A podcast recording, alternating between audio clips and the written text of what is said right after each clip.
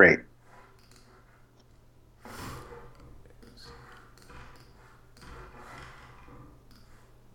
It just takes a minute. Sorry. No problem. No problem.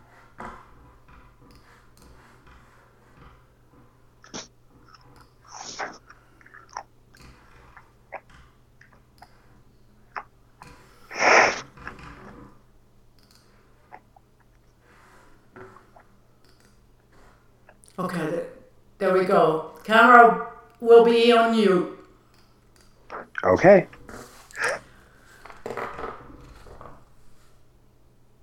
Good morning, everybody, and thank you for joining us today on this beautiful day here in uh, Lethbridge, Alberta, but I also hear it's a beautiful day in Toronto as well. During this time of social and physical distancing, SACPA believes it's important to keep engaging with the public on issues of the day, and in order to do so, we are very thankful for the continuing support we receive from the University of Lethbridge, Shaw Spotlight, and the Lethbridge Herald. Our speaker today is from Toronto. It's Desmond Cole, and the topic is tackling systemic racism and police brutality. Desmond Cole was born in Alberta, grew up in Oshawa, and attended Queen's University. He first emerged on the public stage with his dogged challenges to the practice of police carding in Toronto. He spoke out at community rallies and at police service board meetings. He wrote articles, including one for the Toronto Life magazine in 2015 about his own experience. Cole became a columnist for the Toronto Star and resigned when the paper discouraged him from continuing his advocacy work. He's now a leading activist and critic of systematic racial injustices targeting black communities across the country. Desmond Cole is also the author of the book The Skin We're In A Year of Black Resistance and Power. Thank you for joining us today, and we look forward to your talk. Uh, good morning, everybody. It's just afternoon here now in Toronto, but good morning to all of you. Thank you, Annalise. Um, thank you to your organization. Thank you to my friend Martin Heavyhead for reaching out and um, extending this invitation. Um, it's a pleasure to be with all of you. I would like to start today by asking everybody who's joining us to reflect on an image that I imagine that you have seen from a couple of weeks ago. And that is the image in Minneapolis, Minnesota, of the third police precinct in that city burning to the ground. This was an image that traveled all around the world when it happened a couple of weeks ago. And I'm asking you to reflect on that image because I want you to reflect on how that made you feel when you saw it, or how it made you feel to hear that black people were marching by the thousands in the streets of Minneapolis or in other cities. Um, I think that we have been conditioned, and I say we knowing that we are in a different country from Minnesota and Minneapolis. But I'm talking about the regime of policing that is common to the United States and Canada, which we're going to discuss today. We have been to think about something like a police station burning to the ground as the ultimate symbol of lawlessness, of social anarchy, and of disorder and perhaps even violence. But what I would like to suggest to you today is that that image of the police station burning in Minneapolis is probably the most hopeful image for black life that has been broadcast on television in my lifetime. And that might sound strange to some of you, but that's fine. We're going to have a conversation, and I'm going to tell you more about why I feel like that. Um, I am 38 years old, and as was mentioned, I was born in Red Deer, Alberta. I am the child of immigrant parents who came to Canada from Sierra Leone in West Africa. They came to Red Deer in the 1970s, where my sister and I were both born. Um, the story of my parents' journey to Canada is very common for black immigrant families in this country. They didn't actually come because they were fleeing war or some kind of emergency, they came to Canada for economic opportunity that they didn't believe they could find at home. Uh, what my parents did find when they came here was certainly much economic opportunity. My father became a uh, registered mental health nurse, and uh, my mother ultimately also became a nurse and still works in a nursing home uh, in my hometown of Oshawa. Um, so great success story, right? You come to Canada, you start a different life, you have children, and you hope that the um, upward mobility that you experience as a black immigrant will be passed along to your children so that they can have even more opportunity than you did. You know, both my parents had to go back to school as adults in order to have the opportunities that they did. So it was definitely their hope that my sister and I would have an easier time of things. What's reality, though, in this country for black people? The reality is that we are living in a country that has been stolen. We're living in a country dominated by a white colonial government, a government that is still loyal to the Queen of England, a government that still says that the Queen of England is actually our head of state. Uh, she's on our money. We swear oaths to her when people become citizens and we still have this tradition of British monarchical power. Uh, my parents are very familiar with this reality because, of course, Sierra Leone was also colonized by the British, just as this country that we now call Canada was. And so that's the reality for every black immigrant in Canada. It's the reality for every immigrant, period, to this country. It's also the reality, more importantly, for the indigenous peoples of Turtle Island, whose lands have been stolen from them by white settlers. Um, no matter what else you want to say about Canada, that is who we are, and we don't get to escape that context. We don't get to uh, say, but we're different, or it's better now, or we have more opportunities, or Desmond, everything's changing that is our heritage and that is who we are. This country was established in order to maintain white supremacy. White supremacy is not just an ideology, white supremacy is a set of systems. White supremacy is the belief that people who are designated in the white race are the superior human beings on this planet and that they actually have a God given right to dominate and rule over all of the other races and of the natural world. Um, you don't have to like that. You don't have to agree with that yourself. That is the foundation of your country. And far from believing that, well, that was how people believed and thought back then, but we've changed our beliefs now, you don't just have beliefs that uphold white supremacy. You have institutions that actually do the bulk of the work. And the institutions perpetuate the ideology. So the institutions in Canada were designed to keep all the benefits with white people and to shield other people from being able to equally enjoy all the benefits of this stolen territory institutions that are designed to uphold white supremacy don't change because the leadership or the personnel changes. That's not how white supremacy works. Institutions that are designed to uphold something do that until you change those institutions. And we see to this day in this country that we still have an Indian Act, we still have a child welfare system that replaced residential schools, which still takes more indigenous people into its care than any other group of people in Canada. And, you know, we see a policing system in places like Lethbridge that is nine times more likely to stop a black person than a white person, and five times more likely in Lethbridge to stop an indigenous person than a white person. Stopping them not because of a crime that they are believed to be committing, but just because the state wants to hassle them, intimidate them, and take their information, document them, so that it can keep tabs on them and control people through this collection of information and this fear based policing. That's the history of this country. That's the legacy of colonialism, of the enslavement of black and indigenous people in this country.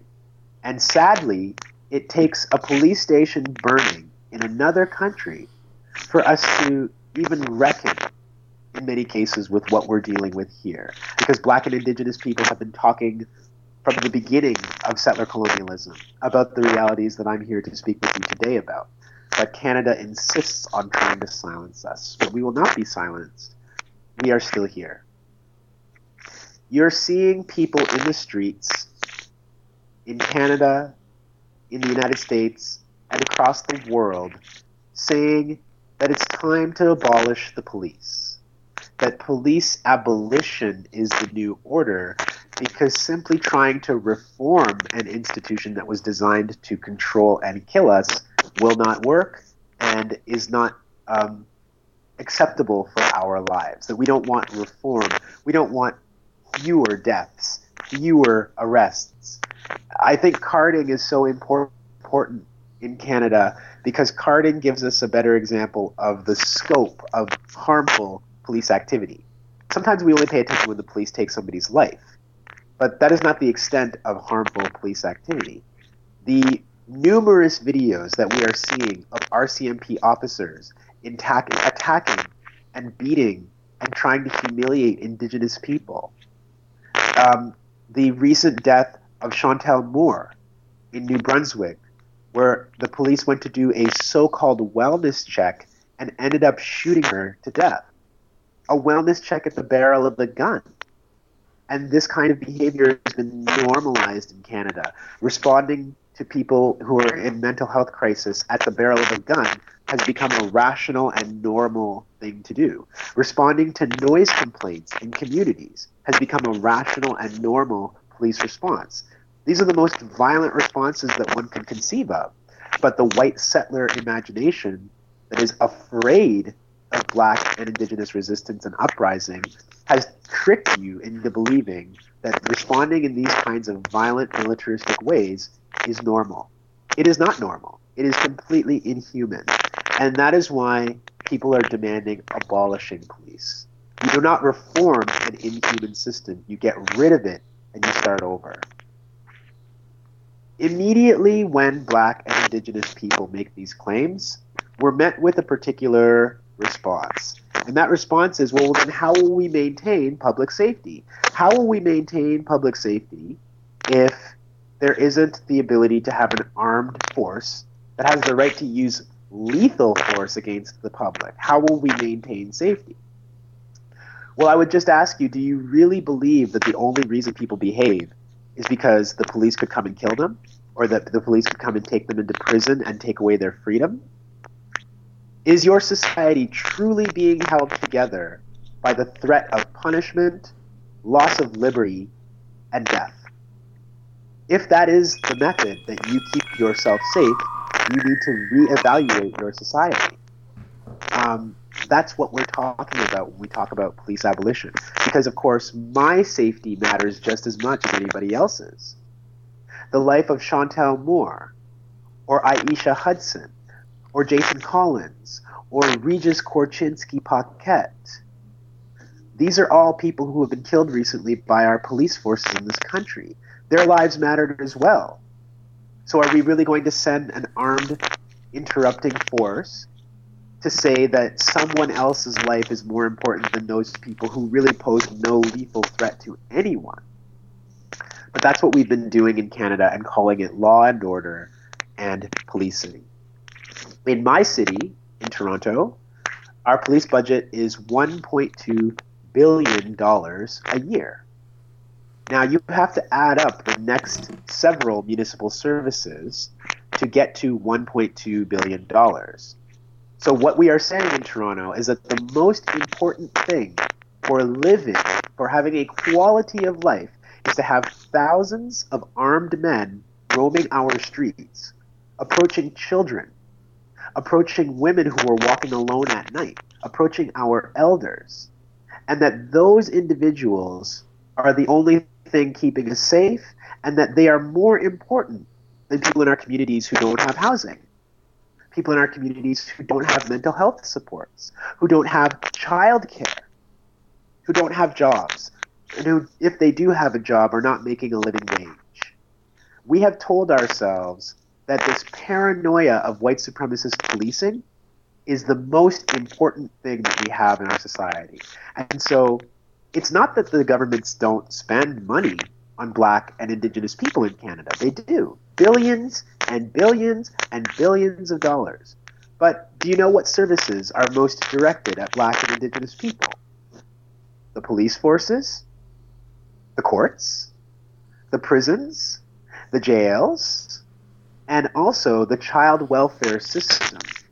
These are the places where the bulk of money in Canada is being spent towards black and indigenous people. Is it making our society safer? Of course it's not. Is it making our society better? No. Is it setting us up for a better future? Of course it isn't. But out of paranoia, the white settler state says, but if we didn't do that, it would be even worse. And they have tried to brainwash our society into believing that lie.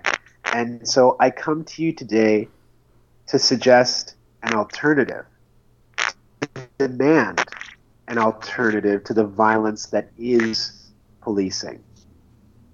When somebody in our community is having a mental health crisis, we do need to do something. We need to respond. The way that we respond, though, is with somebody who has de escalation training, with somebody who knows how to provide primary health care and is willing to do so. I cannot tell you the number of times the police are called to the scene engage in violence against somebody and then leave that person to bleed or to die because they are unwilling to administer first aid after they are called first responders. The police are not first responders. I just want to be really clear about that. They are law enforcement. That's it. That's all they do. Um, if somebody in our community is playing their music too loud and it's late at night, we don't need somebody with a gun and a license to kill to go and address that problem. And in fact, I would argue that the state doesn't even need to be involved in such a problem. But again, if you live in a white supremacist culture and you use the hammer of policing to solve all your problems, every, every problem looks like a nail when you're a hammer. We have violent interventions into everyday situations that people solve all the time. So I mentioned that my father is a retired mental health nurse. People with mental health issues are among the most likely people in this country to be murdered by the police. But my father, who worked as a mental health nurse, never had the right to use force against any of the people that he worked with. He was expected to work with them in a different way. And these are the exact same people that the police end up taking the lives of. But the civilian population has to find another way, has to de escalate, has to talk, has to think. And then you will say, well, Desmond, but if things get out of hand, they will call the police. We don't call the police to take someone's life. So the force that we would call has to have different tools, different tactics, and different permissions under the law. You've probably heard about the notion of defunding the police, about disarming the police, and about abolishing police forces altogether. So I want to talk about those three things, and then perhaps I will end and we can begin our discussion.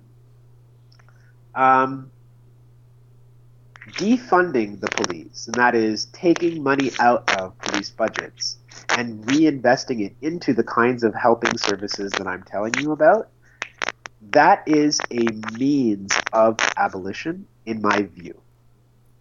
We are not putting our lives at risk during a pandemic, going out into the streets and demonstrating so that we can take a little bit of money away from the police, so that we can fractionally reduce their budgets. Because we are not looking to fractionally reduce police violence. We are not looking to fractionally reduce the number of missing and murdered Indigenous women, girls, and Two Spirit people, many of whom disappear or die when the police are the last persons that they interact with. We are not looking to have a fractional reduction of these issues. We're not looking for a little less carding and surveillance and following and stalking and documenting in our communities. Those behaviors are unacceptable on their face. So, anybody who offers us defunding of police forces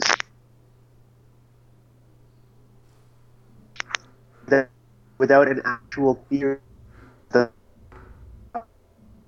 that in response to the overwhelming violence that the RCMP is capable of, Prime Minister Justin Trudeau is now recommending that the RCMP wear body worn cameras. We all saw the images of George Floyd being murdered by the police in the United States. They knew that they were being filmed. It didn't change the fact that they engaged in murder in the case of Derek Chauvin or watched the murder happen and aided and abetted it in the case of his police colleagues. They knew they were being filmed. When we say Black Lives Matter, why do we say that? I'll tell you why. Because somebody like Justin Trudeau would rather watch black and indigenous people die on camera after the fact and have an adjudication about whether or not that was okay than to stop the violence at its root, which is what we are actually demanding. Body cameras are a solution to a problem that nobody has offered. No one's saying that, that the problem is that we can't see police violence. We refuse to see the violence even when it's right in front of our faces. And by the way, a state sponsored autopsy ruled that George Floyd didn't die because he was choked by the police officer. He died because of pre existing health conditions. In the white settler imagination, even being able to watch someone die is not evidence that they were murdered. And so body cameras cannot solve the problem that we are trying to solve. They can perhaps make the settler state look like it's concerned, that it is taking action but that does not protect our lives. Body cameras also increase budgets. So what we're doing is we're saying that the police are murderers, and so we're going to reward them by giving them more toys. In Toronto, when we did a pilot project on body cameras, the police decided when to turn the camera on or off. Now, people will say to me, well, Desmond, I, I don't agree with that. I think that if you have a body camera program, then the camera should be on all the time. But let me ask you you continue to put your trust in a police force that actually wants that ability to turn the camera on or off. They want to control their own accountability, and we treat that as if, oh, well, you know, they, they just shouldn't be allowed to, rather than a complete treachery of the presumed role of serve and protect that the police are offering us. We are not going back. We are not going back to a world where these kinds of acts of violence are normalized and are swept away. We have to fight for justice for indigenous. Oh.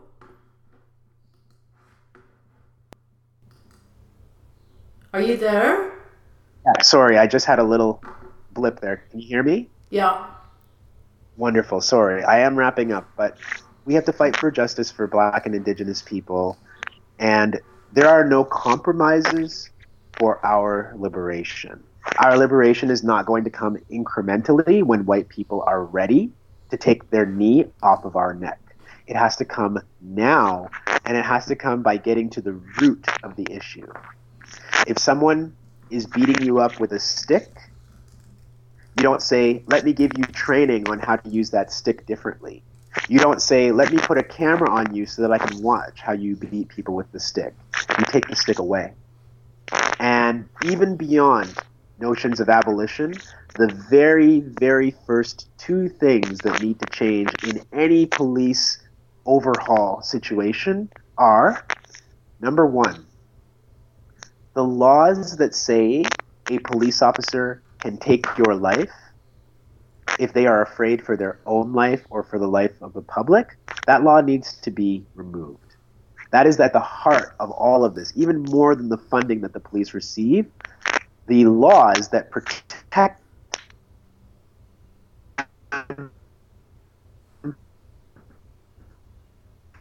from prosecution And then the second thing that needs to happen is that no person who calls themselves a first responder and who intervenes in our communities should have a weapon. ever. And if anybody who is a first responder ever uses a weapon or uses force in an instance where they are responding to the community, they must face the same level of accountability that you or I would face if we were engaging in the same behavior. We have to do those two things take away the license to kill and take away the weapons. And then we can talk about where the funding should go, go to provide services that provide care, assistance medical treatment, mental health supports. The rest of this money that the police are absorbing every year is actually going back to address poverty, the leading cause of social dysfunction, which we never talk about in these conversations. Poverty. Why are people policing certain people and not others? Because, they are protecting the property and the well-being of the rich, and it is that seem to be needed to be policed. Why don't you just give us money instead of the police? Is the problem. Black lives matter, indigenous lives matter, and we refuse to go back. That is why that image of the police station burning in Minneapolis gives me, not because I wanted it to come to that, but because black people have the right to defend ourselves when no one else will, and we will continue to do that until the day that we see a more just world. Thank you very, very much for the invitation to be here. Um, I'm really looking forward to the discussion. Thank you. Thank you so much for your very powerful talk uh, today. Oh, your image just went. Sorry, let me just fix that. There you go.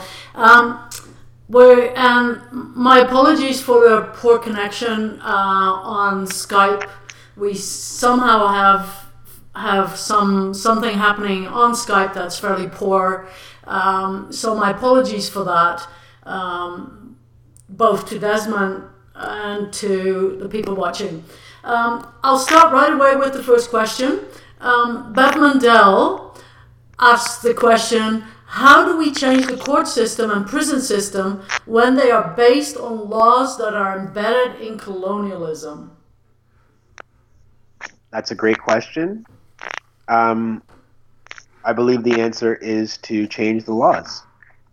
Um, we have drug laws in this country that are criminalizing unbelievable amounts of black, indigenous, and other racialized people.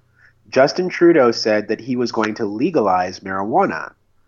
And yet, what he has failed to do is to grant a pardon for all of those people whose lives have been destroyed by possession charges and by trafficking charges. I mean, the government is now the largest trafficker of marijuana in this country.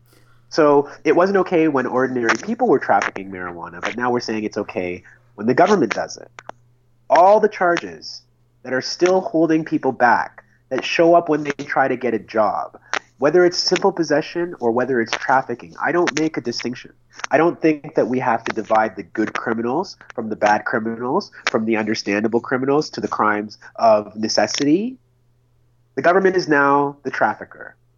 If the government can traffic in marijuana, it has to take away all of these convictions of people who formerly trafficked in marijuana and let them out of jail. Nobody should be in jail for trafficking drugs in Canada. And that should never happen again. But you see, because black and indigenous people have borne the most harm for this kind of policing,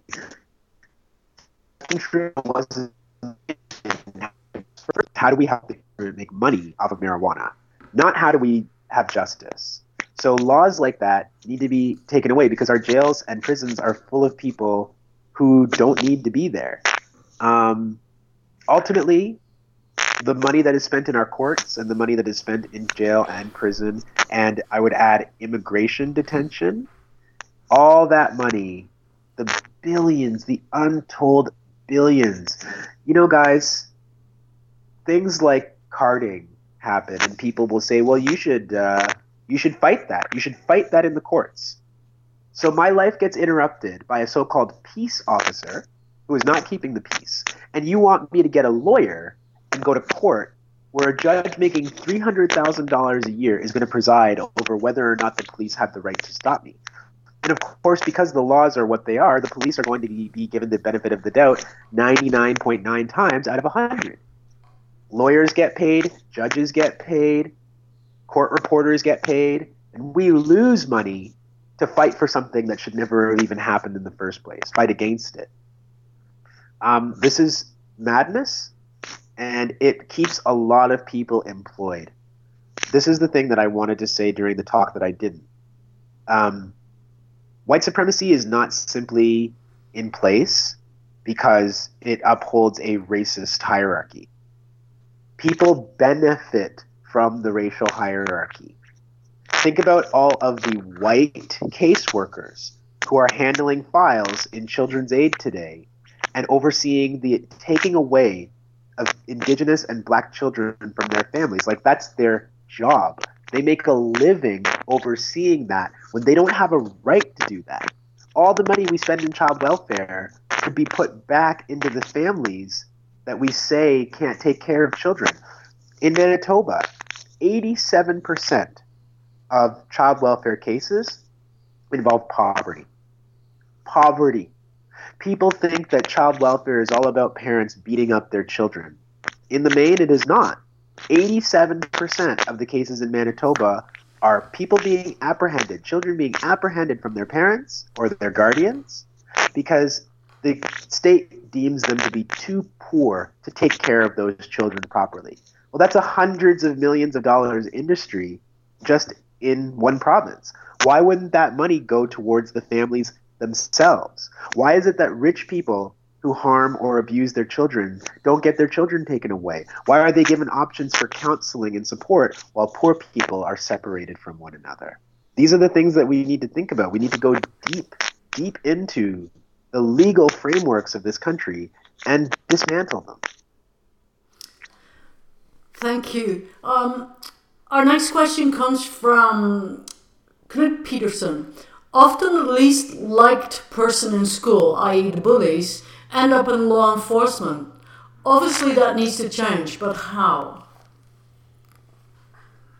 So, again, um, I'm for abolishing the police. Uh, the problem isn't that the right people don't get to become police officers.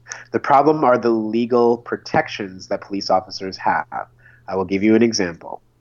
Here in the Greater Toronto Area, there was a young black man named D'Andre Campbell who was shot and killed by Peel Regional Police officers in Brampton on April 6th of this year. D'Andre was living with mental health issues, and the police had been called to his house many times before and were familiar with him.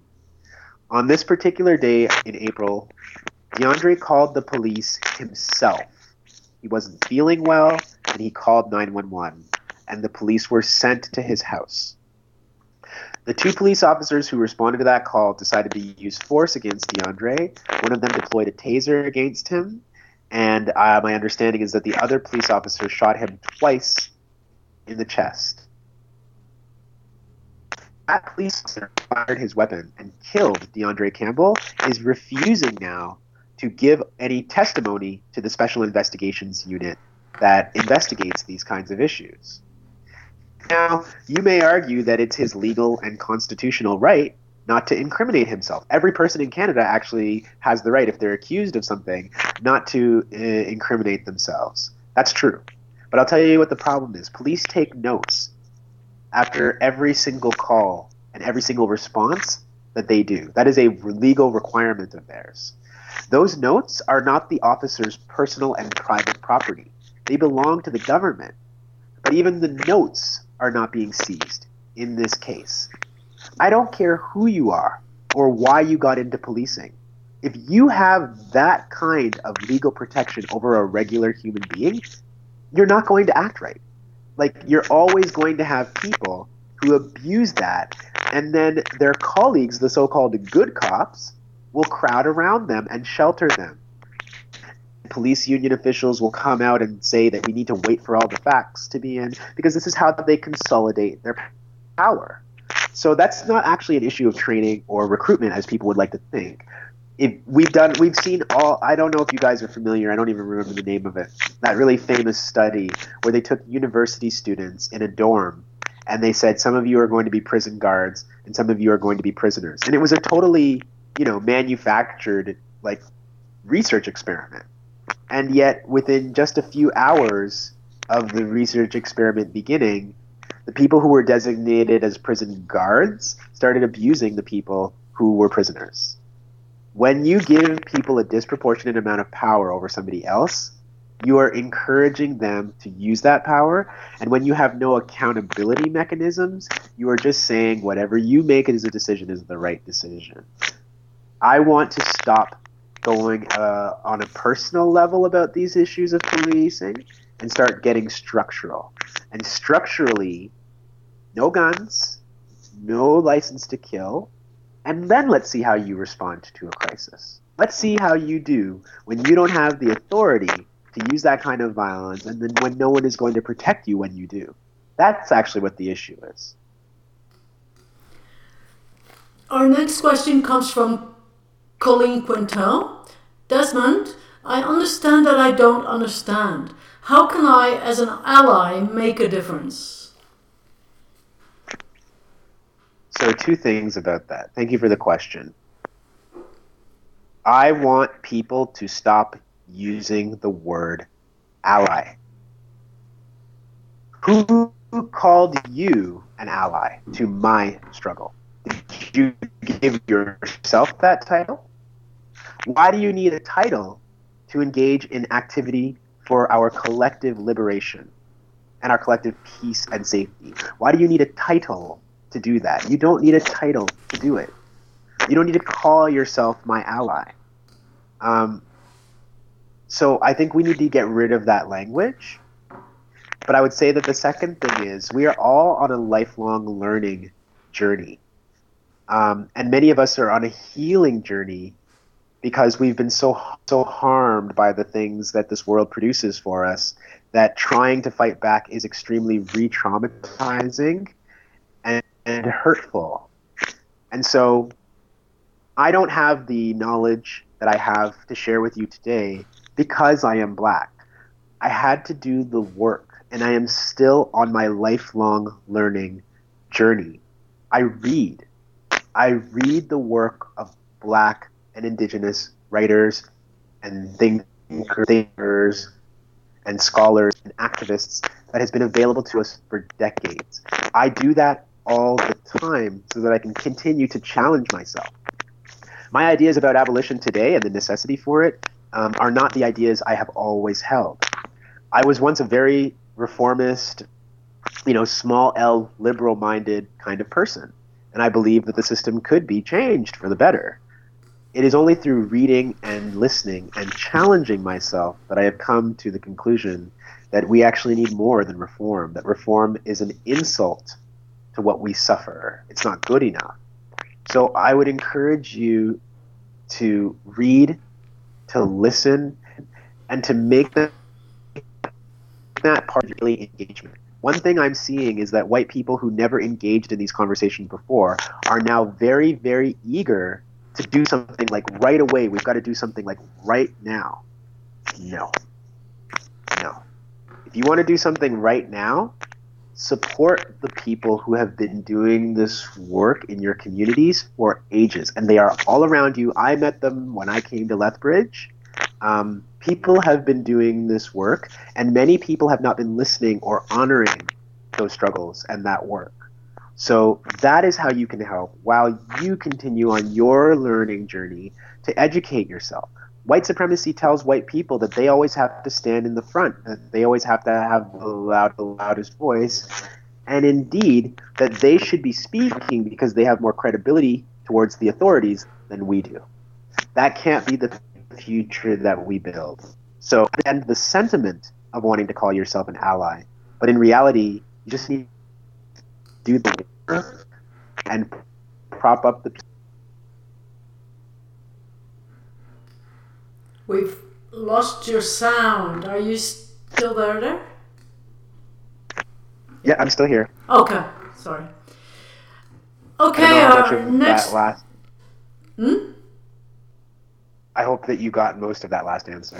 It's we got most of it. It's just the last sentence that kind of got cobbled. Okay. Do you want to repeat it or? I don't really remember. I think what I said Yeah, I know that you were uh, we, we have to we have to we have to center the voices and experiences of people who have been fighting this fight and, and to really prop them up. That's what I was saying. Okay. Our next question comes from Mark Goodall. What do you have to say about the recent mass murders in NS by Gabriel Wortman? What would be the police? What would the police have done without weapons and the right to use force? That is an excellent question, and I'm grateful for it. Um, first of all, why did Gabriel Wortman dress up as an RCMP officer? Why was Gabriel Wortman obsessed with the power of policing? Because he knew that when he was going to go out and commit his act of premeditated murder, his killing spree, that the, the easiest way for him to pass himself off as somebody who was safe and somebody who had the right kind of authority was to dress up like a police officer, like an RCMP officer, and to drive a car that looked like an RCMP car. He was able to kill another RCMP officer by making her believe that he was her colleague. So Heidi Stevenson was murdered by this man specifically because she thought that he was one of them. Um, um, because we have given the civilian population so many weapons in this country, which I do not agree with, we're always going to have that threat now that somebody can try to do what Gabriel Wortman did. I do believe in having a reserve force that it is only deployed in situations like that one, where there is an active shooter and where the use of de escalation is probably not going to be sufficient. My problem is that that Gabriel Wortman situation is used as the ultimate example of policing when it is the most rare ex- exception of policing that we can imagine. The need, need to use guns to hunt somebody who is actively killing other people. When Marc Lépine killed 14 women at École Polytechnique, there was no time for any police officers to get there. And even in situations like the murder of Sammy Yatim on a streetcar here in Toronto in 2013, no other officers had their guns drawn besides James Forcillo. But once he decided to draw his gun and threaten Sammy Sami Yatim, you notice that none of his fellow officers tried to stop him. So the idea that the everyday police officer should have the right to a gun and to lethal force is very, very wrong headed. There are a small, fractional number of situations where an armed and trained response team, not beat officers on, on the on the street the street every by I'm, for, I'm sorry to say meeting for force force with force. That's the madness of giving this population. So and the other thing we have to do with that issue, in my opinion, is we have to disarm most of the civilian population. These are things people think are impossible. But if you think that a cop racing scene is going to stop a bad guy with a gun, you're the one living in the fantasy world. Gabriel Wortman had killed 22 people by the time the police got to him. This is not acceptable. This is not acceptable. The other thing I'll say is Gabriel Wortman had a history of domestic assault that people ignored. Gabriel Wortman attacked a 15 year old boy outside of his dental clinic. There were so many signs before he went on a killing rampage. And again, this notion that you just you, you can't stop a killer. People knew for years that this man was stockpiling weapons and getting replica police cars, but because it's so normal to worship police violence, nobody thought to report him. Nobody thought that anything could be done. Actually, I did hear a report that people did report Gabriel Wortman to the Halifax police, and it still wasn't taken seriously. So if your last line of defense is, is the men with the guns, they really have to be the absolute last line of defense. They can't be the man walking through a neighborhood talking to children with a Glock on his hip. So again, we have to go back to the root of the problem. Um, that that's the only kind of force with weapons that I would countenance, and they would never walk the streets. They would never, never, ever walk the streets. They would only be deployed in specific cases like that emergency in Nova Scotia. Okay, our next question comes from Timothy, who's from the Lethbridge Herald, a reporter here at the Lethbridge Herald. Violence invites more violence. How do you justify street violence when you oppose police violence? Uh, burning down a police station is not violence, it's property destruction. I'm so tired of the murder, the murder of black and indigenous people being equated with the smashing of a window or the burning of a building. How dare any person in this society equate those two things? If you think that people responding to a murder is the same thing as the murder itself, you need to re examine your priorities. If it wasn't for that property destruction, the man who murdered George Floyd would still be free because the DA had all the evidence necessary to charge him and his colleagues, but thought that they were going to get away with another murder. People in Minneapolis said, no, not this time. You really think that responding to a murder by burning down a Target or a Walmart is an act of violence? No, those two things are not the same. And I think you need to re examine your definitions of you that those two things be equated. Okay. Our next question comes from Lisa Lambert. Um, the violence of police forces is defended by the internal investigations that usually end up end in a funding that the violence was justified. Should police be able to investigate themselves? Obviously not. But again, the police shouldn't exist. So let's start there. If you don't have armed roaming men walking the streets of your city, then you're going to solve a lot of these problems before they start. But no, of course, no police force has the right to investigate itself. And again, the fact that our governments have operated as if that is normal, why why is why is there such a desire, I would ask, I guess, to see that as just a mistake? like, oh, you know, we really thought that they would be able to investigate themselves, but they've unfortunately proven us wrong. Can we stop playing games, please? This is a game. Pretending that the police were ever going to fairly investigate themselves and hold themselves accountable, that's a game and a ruse to uphold white supremacy. It's never been true.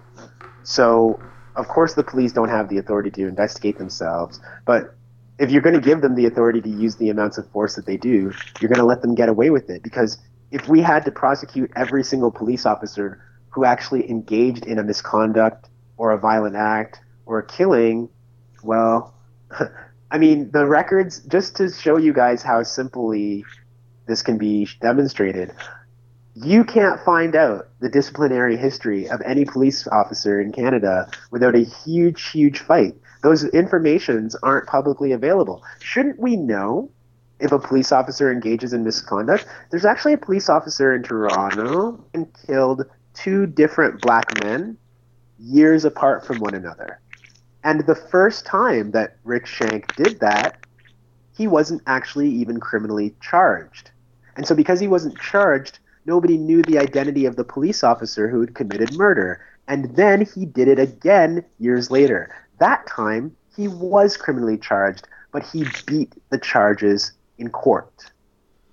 The idea that those two instances of police murder were both justified, that might be a legal outcome, but it is not a moral outcome. We cannot morally accept that that is a fair outcome for murder. And so, no, police forces should not investigate themselves, but before that, they shouldn't have the ability to kill that requires investigation. Okay. It seems that, that um, some people couldn't hear the question, so I'm just going to repeat the question you just answered to make sure that people understood the question. The question was from Lisa Lambert The violence of police forces the violence of police forces is defended by the internal investigations that usually end up funding that usually end up finding that the violence was justified. Should police be able to investigate themselves? That was the question that Desmond just answered. Um, our following question is from Martin Heavyhead. Outside of, Ta- outside of Taber, Alberta, there are white supremacists, militants, who have been stockpiling weapons, waiting for the quote race war. Without something like police, how do we deal with extremist groups? Um, this is another really good question. And again, I think that we're in a situation now where we've allowed white civilians to stockpile weapons, and we're saying that the only people who can disarm them are more white police officers with weapons. Um, this is a very troubling situation, and um, I think that the government needs to take some steps to first say to people, we're going to give you the opportunity to voluntarily give up your weapons because you don't have a right to them. You don't have a right to stockpile weapons for your own personal use in Canada. So we're going to give you a chance to surrender them. And if you don't want to surrender them, then we're going to have to take certain sanctions against you. We might have to take certain th- sanctions against you that relate to, I don't know, other things that the government issues to you your ability to drive, your ability to file for licenses, your um, ability to get a tax return. Maybe we withhold your tax return until you sacrifice up your weapons. You don't have a right to them. Like the government takes away the liberty of black and indigenous people for nothing and then has to have like a crisis of conscience about what to do about white men stockpiling weapons. Come down on them. Take away their rights. Take away their privileges. But I wouldn't say storm in there with guns and have a shootout because I don't believe in that and it's just going to end in more carnage. And I don't believe that the people who would have to be sent in to do that kind of military operation should be sacrificed in that way. We have to find another way. And so we need to ban the use of these kinds of weapons in our country, and we're not hearing any conversation about that. And that has to happen first because until we do that, until we stop the shipping of weapons coming into Canada legally from other places, then we actually can't stop this stockpiling. By the way, one of the greatest ways that people in militias get weapons is by stealing them from police. People who get into police forces are known. The RCMP has hundreds of missing and stolen weapons. And where do you think they're going? But of course, we also have to acknowledge the fact that groups like the, the Proud Boys and the Soldiers of Odin um, who act as their own militias are deeply tied to police and military in this country. So you're, you're kind of sending white supremacists to go get the white supremacists if you're sending the military or the police to go after these men who are stockpiling weapons. There's an alliance between these people, and often they are the same people. So there's no immediate answer, Martin. There's no tomorrow answer. We should never have let it get to a point where we let people stockpile weapons, and now we want an easy answer to that. There isn't. But if the government can take away my liberty walking down the street, they can certainly take away the liberty of a person who's stockpiling weapons and they use them to harm the civilian population. They just have to get more creative than they are. But you see, when it's white people, it's like, oh, we have to follow the law, we have to follow the rules. We never get that consideration as black and indigenous people just for trying to live our lives. So I would encourage the government to get creative on the white supremacists the way that it gets creative on us, trumping up charges on young children, taking indigenous people on starlight tours and leaving them in the middle of nowhere. The creativity of the sickening police forces in this country is off the charts, and they can always find a way to get away with it. But they can't come down on a few people who are stockpiling weapons. I don't believe that. We have to do better. Um, Poppy Card um, mentions the Stanford prison experiment. I think that's the experiment you were referring to earlier. Yeah. Thank you. Yes, um, it is. Next question is Laurie Schultz. Is there a difference, and in a bracket, less, fati- less fatalities in the UK between police interactions with people of color? And if so, can you comment? I don't know what the statistics are in the United Kingdom, but I do know that for a long time, frontline police officers in the United Kingdom have never been armed. They don't carry guns. And um, I believe that that is more about a principle than it is about certain outcomes. They've simply decided that that's not the way that they want to organize their society. But you see, actually, in Europe, that the um, civilian police forces look a lot different than from what they do in Canada and the United States. And that is because the police forces that we have in Canada and the United States were developed for two very specific reasons. So you remember at the beginning of my talk, I said that white supremacist institutions are the ones that protect and re um, and perpetuate the ideology. So it's not just that people have like racist ideas in their head; it's that they create institutions to make sure that those ideas get honored throughout the generations. What are the origins of policing in North America as are different from Europe? In North America, things like the Northwestern Mounted Police or the Frontier Sheriff kind of model in the United States, those police forces were designed specifically to push indigenous peoples off of land that white settlers wanted for themselves. And the idea was if you don't get off of the land, well, we can overpower you and we can murder you. So you'd best listen to what we say. The fact that RCMP officers are still harassing and beating. I, I, I saw a video this morning, I couldn't even watch it, of several police officers attacking an indigenous chief, taking him out of his car, throwing him to the ground, and beating him. There is a legacy of hundreds of years behind an activity like that. It's not a one off. That's what the police, the Northwestern Mounted Police, now the RCMP, were designed to do. The other form of policing that is novel to Canada and the United States is the tradition of the slave catcher. The tradition of the person whose job it was to make sure that if a black or indigenous person who was enslaved tried to run away from the property that they were forced to work at, that the slave catcher would go and get them and bring them back. And when we talk about carding in places like Lethbridge, the history of carding that now affects black people in Lethbridge more than anybody else, why is that? because the police in the slave catcher era in Canada and in the United States needed the right to identify any black person that they saw walking the streets. Hey, what if that's Jim's boy? What if Jim's boy is wandering off the property and trying to run away? We need to be able to identify him.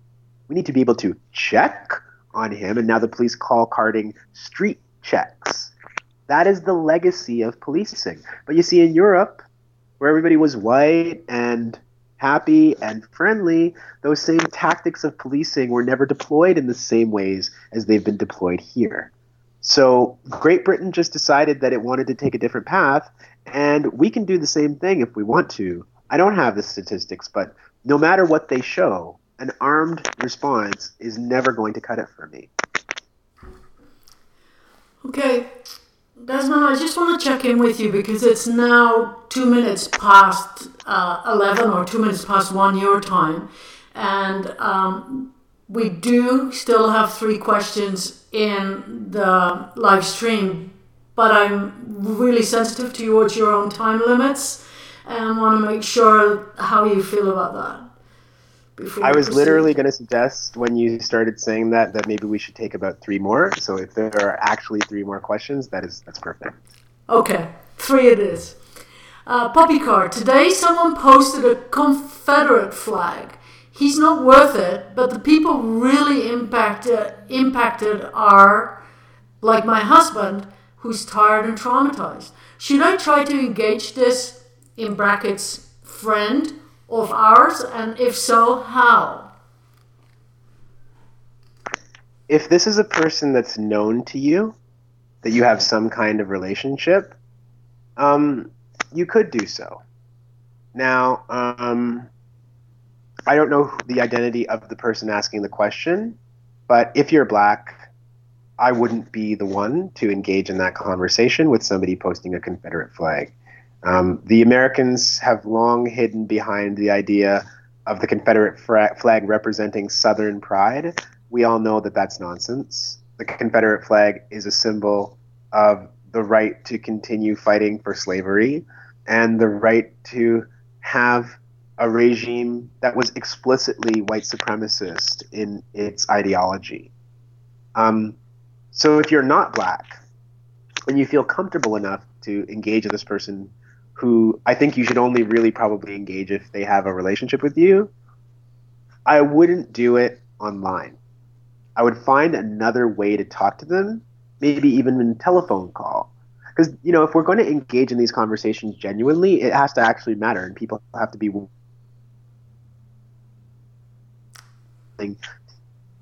take war. So I would contact them directly, whether it be by phone or even if it's possible to see them face to face. I know that's hard during COVID, but we can still see each other at a distance. And I would say, what does that symbol mean to you? And start a conversation, and I'd listen. And then I'd say, so here's what the symbol means historically. Because a symbol like the Confederate flag is not allowed to have different meanings for different people. That's not okay. History is what history is. John A. Macdonald in this country is a white supremacist for all time. He doesn't get to be rehabilitated as the founding father of this country because people liked the country that he established. John A. Macdonald said that indigenous peoples were of the soil as if they were animals you know, and that they didn't, you know, they didn't have the understanding that the British had. He said that Chinese people couldn't vote because they had no aspiration to Britishness. Uh, he didn't think that black people were human. And there are statues of him and monuments and schools named after him all across this country. So if you want to celebrate him, you can't say that it's for a different reason. All, those things still stand as historical realities. But I think it's worth trying to engage the person outside of that online milieu. Say, what does this symbol mean to you? And then say, here's what the symbol means historically. And do you care that it means that for other people? Are you willing to challenge the fact that it might not mean that to you, but that that's actually what the history is? We only get to have one history. It doesn't get to be subjective for different people. So it is worth challenging that other person to make them think differently about that history and to understand how harmful it is today to perpetuate that through that flag. Okay, um, it looks like YouTube now had a trouble, but um, that seems to be gone away again. So Leona Jacobs with um, mentioned that her earlier comment disappeared. Um, and she wanted to say that Stanford Prison experiment is challenged in its validity. And so that's the comment. I mean, okay. Um, we don't need a Stanford prison experiment when we have police and actual prisons in everyday life. Has anybody uh, here in this chat um, ever been able to visit a prison and monitor what the prison guards do to people on a daily basis? Has anybody in this chat seen the inside of a prison? Why is prison one of the most hidden away places in the world from public view and public accountability? Because they do not want you to see what happens inside of a prison. We don't need an experiment about prisons when we have real prison where people are abused and tortured every single day. And you know what really bothers me about that? is that when we reveal what happens in prison, people say, well, they're criminals. So before, we were denying the violence, and then when it is revealed to us, we say, well, maybe people deserved the violence. I don't need an experiment. I talk to people in prison all the time. We don't need an experiment. Prison is perhaps the most depraved creation of Western society, and it needs to also be abolished. And if you don't believe me, talk to people in prison it's kind of hard to do because the state doesn't want you to see. But talk to the advocates who work work with people in prison. Talk to people who have been released from prison and ask them if any basic standard of human rights are maintained inside of those places. Prison guards are like police officers. They have unbelievable disproportionate amounts of power to hurt other people, and they are almost never held accountable for that. So, if we saw prison uh, guards going to jail all the time, all the time because they were abusing people, I might care that the prison Stanford study has been disputed. But that's a study, and we're talking about real life. Okay, thank you so much for joining us today, uh, Desmond. Do you have any um, last parting words for us before we wrap up? I just want to say thank you to the organizers once again. And I also want to say that these conversations are extremely, extremely difficult for me to engage in because, as I was just alluding to, they are not hypotheticals. Um, for many people who don't engage with these issues on a daily basis, who are not being stalked in their communities by the police as we are, who do not have relatives in jail as we do, who are not remembering the names of victims who look like them, this can become an academic exercise. And that can lead people like me to seem, I suppose, irrational or angry or unreasonable about the so called other side. And I own that. I am angry. I am worse than angry. I'm outraged. And I wrote a book that came out at the beginning of this year called The Skin We're In A Year of Black Resistance and Power. And it took me like four years to write that book because um, I've been documenting what I'm talking to you about and what the world seems to be waking up to now for years. And what, what I'm afraid of is that while right now huge light on issues that many of us have been talking about for a long time, but that spotlight is about to go away once the mainstream media loses interest in us again and finds something else to focus on. So yes, I am angry. I'm outraged. I'm tired. I'm frustrated. But my struggle is your struggle, whether you realize it or not. Black people had to fight in Canada to desegregate lunch counters to allow black athletes to play in professional sports. Every professional league in Canada was segregated until black people started fighting to desegregate them. Every profession, all professional fields and professional institutes were segregated in Canada. Nursing, being a doctor, being able to um, earn a, a, a good living as a teacher or in certain manufacturing jobs we had to desegregate all of these things with our bodies and to put our lives on the line. But do you know something? When Canada did things like bring in the Civil Rights Act or the Charter of Rights and Freedoms, those rights benefited everybody. Even though everybody wasn't fighting for them, the rights that were brought in legally were protections for every person. So you don't have to appreciate our struggle. It is a universal struggle when we say Black Lives Matter, that is not an exclusive um, articulation. We are part of the all lives that people love to refer to when we say that. We are we're part of that. And saying that our specific lives matter is not a threat to you. So I know people are often very threatened and taken aback and troubled by the things that I am saying. But there is no, nothing more troubling than the injustices that we are fighting against. So just remember that if you enjoy your freedoms today, it's because somebody else, probably somebody who doesn't look like you, was willing to fight and willing to sacrifice themselves so that everybody else could have freedom. And that is all that the tradition that I am continuing and that black activists and indigenous activists across this country are continuing to do today.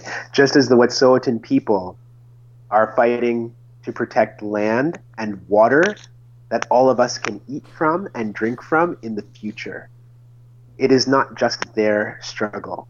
So I want to encourage people to see past what they might feel is anger or irrationality and just consider that no amount of compensation can give me back my freedom if it's taken away, can give us back the lives of people like Regis Korchinski Paquet, Chantel Moore, D'Andre Campbell, Jamal Francique, their lives will never be returned to us no matter how far or how hard we fight for them. So this isn't for our benefit, it's for the benefit of future generations. And you need to be able to see past the hurt and the anger that we rightly feel and understand that this is about you and your liberation as well. Excellent. Thank you so much for joining us today, and I'm going to end the live stream. Thank you, everybody. Have a great day. Thank you so much.